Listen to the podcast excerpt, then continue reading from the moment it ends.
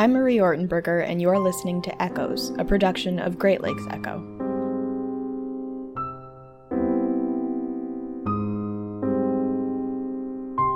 When I was little, I read in a Zoo Books magazine that I could help save otters if I just turned off the tap while I was brushing my teeth. Even though I'm old enough now to know that I'm not single handedly saving the lives of those adorable mammals, I still think about the otters every time I brush my teeth, and I always turn off the tap. So when my partner told me he didn't do that, I was incredulous, on behalf of the otters. But the more we talked about it, I realized that neither of us really knew why conserving water in the household was important. We could understand it for Californians who must contend with drought, but we live in Michigan. We're surrounded by the world's largest source of fresh water. And all the water we use just goes back to the water treatment center, right? Won't it just be treated and returned to us? I consulted Elaine Isely, the Water and Low Impact Development Programs Director at the West Michigan Environmental Action Council, or WMEAC. I asked her why we are encouraged to conserve water even in areas where it is abundant. She told me that household water conservation isn't necessarily about immediate water scarcity. It's about putting more distance between us and the water scarcity we'll face in the future. The reason that we should be conserving water is because even though we seem to have enough to be able to use now, we need to consider future generations. Uh, the reality is is that our planet is warming, and with global climate change, we are seeing a lot of significant events which could continue to impact our availability of water. Uh, they're seeing it in California. They see it in other drought ridden regions in the world. Water levels are high right now, but we know that won't always be the case. And on top of that, we have to anticipate that other areas will be asking for water from the Great Lakes Basin. Waukesha, Wisconsin is already doing that. There is a current proposal, and they are talking about getting it back to Lake Michigan, but it's, it's an artificial way to do that, which doesn't necessarily mean it's not getting back into the system. Coming up with artificial ways to divert water back into its appropriate basin is expensive, elaborate, and ultimately, Isely said, can probably be held off for a while. We're, we're talking about new, more and more process to artificially take water from one place to give it to another place that needs it, instead of working on how do we change our behavior to not need as much water or to find ways to to utilize water more smartly. In light of these future threats to our resources, it just makes more sense to instill good water conservation practices now. At the very least, it'll stave off the worst of them a little longer. So, what can you do to conserve water? There are a number of simple, unintrusive changes in everyday practices like brushing your teeth, showering, or washing your dishes that can make a big difference if everybody does it. Well, some of the, the easier ways to conserve water um, as you mentioned, are to turn off the tap when you're washing dishes or turn off the tap when you're brushing your teeth. Uh, to not just leave water running. It's kind of like turning off the lights when you leave the room. It, it, it's not necessary to just burn the resource. Um, one of the big ones uh, for homeowners is don't water your lawn in the middle of the day when the heat the sun is the highest the, in the sky so that it just because more is going to evaporate than is going to end up on your lawn. Using more water efficient washing machines helps too. All that water saving could also translate into a lower water bill for city dwellers and a lower energy bill from not having to heat as much water Mike Lunn, the environmental services manager for the city of Grand Rapids, Michigan, told me that more water conservation saves energy on their end, too which means less fuel needed to process wastewater. But it's not just about using less water, Isely said. There's, there's a lot of water here, and we do sometimes take it for granted. Um, but we also abuse it. Uh, we, we pollute it. Uh, everything we do on the land affects the water. Isely pinpointed our influence on stormwater as an issue of concern. Land development has made it much more difficult for rainfall to make it back into the watershed, and along the way it picks up sediment, thermal, and chemical pollutants. In West Michigan, any drop of rain that, that hits one of our watersheds takes 15 minutes before it's in um, the, the waterway at the most.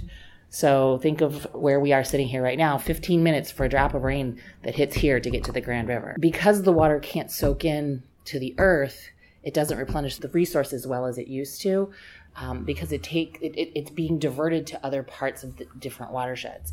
Mostly, the water that's going to hit the ground is going to end up in the watershed of origin. But as I talked about with Waukesha, there are exceptions. We, we keep rerouting things and we keep redoing things.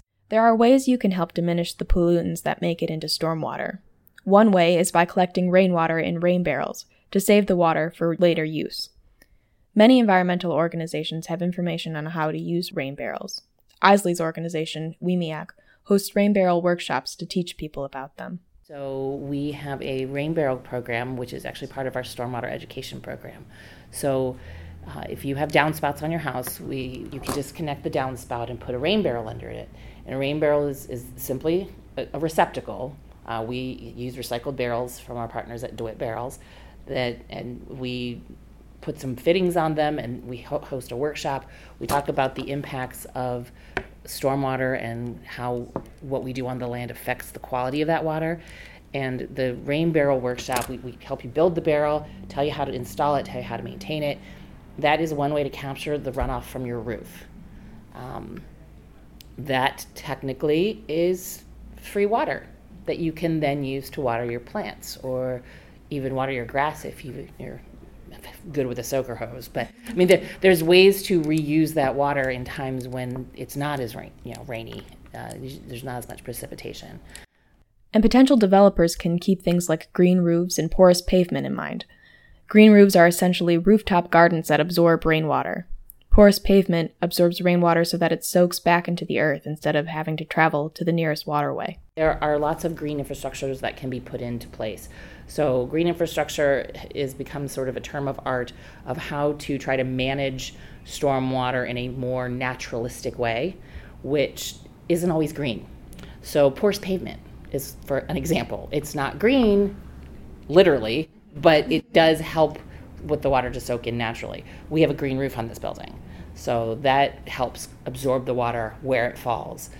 Isely also told me about rain gardens which collect rainwater and then let it slowly reintegrate into the waterways via the groundwater table. A rain garden is not what most people picture a garden to be.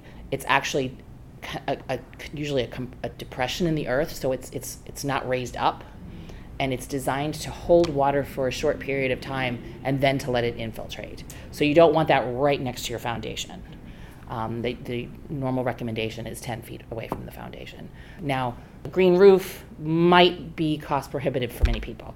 Porous pavement is becoming more accessible, but still, it's tough. Um, uh, the city of Grand Rapids has been putting a lot of it in parking strips. So it, it, it, I mean, there's there's considerations there. But a rain garden most people should be able to put in a, a fairly small rain garden to help again capture the, some of the, the runoff from their roof. So there are things that people can do. They can also help pick up their pet waste. They can help um, with the amount of of water going into the drain. So washing your car on the lawn as opposed to on the driveway where it just runs down. Mm-hmm. so there's a lot of little things you can do Ultimately, Isely told me that one person installing a 55 gallon rain barrel isn't going to solve the stormwater problem, just like I alone cannot save all the otters. But a single contribution to an entire community changing their ways to improve stormwater quality makes all the difference. While it might be hard to see the effects of being more conscious about your water use, there's good reason to believe that doing so will make things easier on people who inhabit the region in the future. The problems that we see with, with environmental issues is that a lot of people have a really hard time embracing it as a problem until it's really a problem. Um, that's that's not universal. People do conserve. We we have learned to recycle. We have learned to do certain things, but while we're recycling all of our soda and pop cans, we're drinking bottled water more and more and creating more waste. If we had less waste to start with, then we would be saving ourselves problems. And it's the same thing with water. If you know, if we can learn to use less of it to do the things that we normally need to do without wasting it, then that saves more for later. Um, and and I, I, this isn't a doom and gloom. Tomorrow, nobody's going to have water. But the reality is is that we really need to start looking at it as a as a finite resource. This podcast was recorded, edited, produced, etc. by myself, Marie Ortenberger. Thanks for listening. What do you do to conserve water? Let us know in the comments.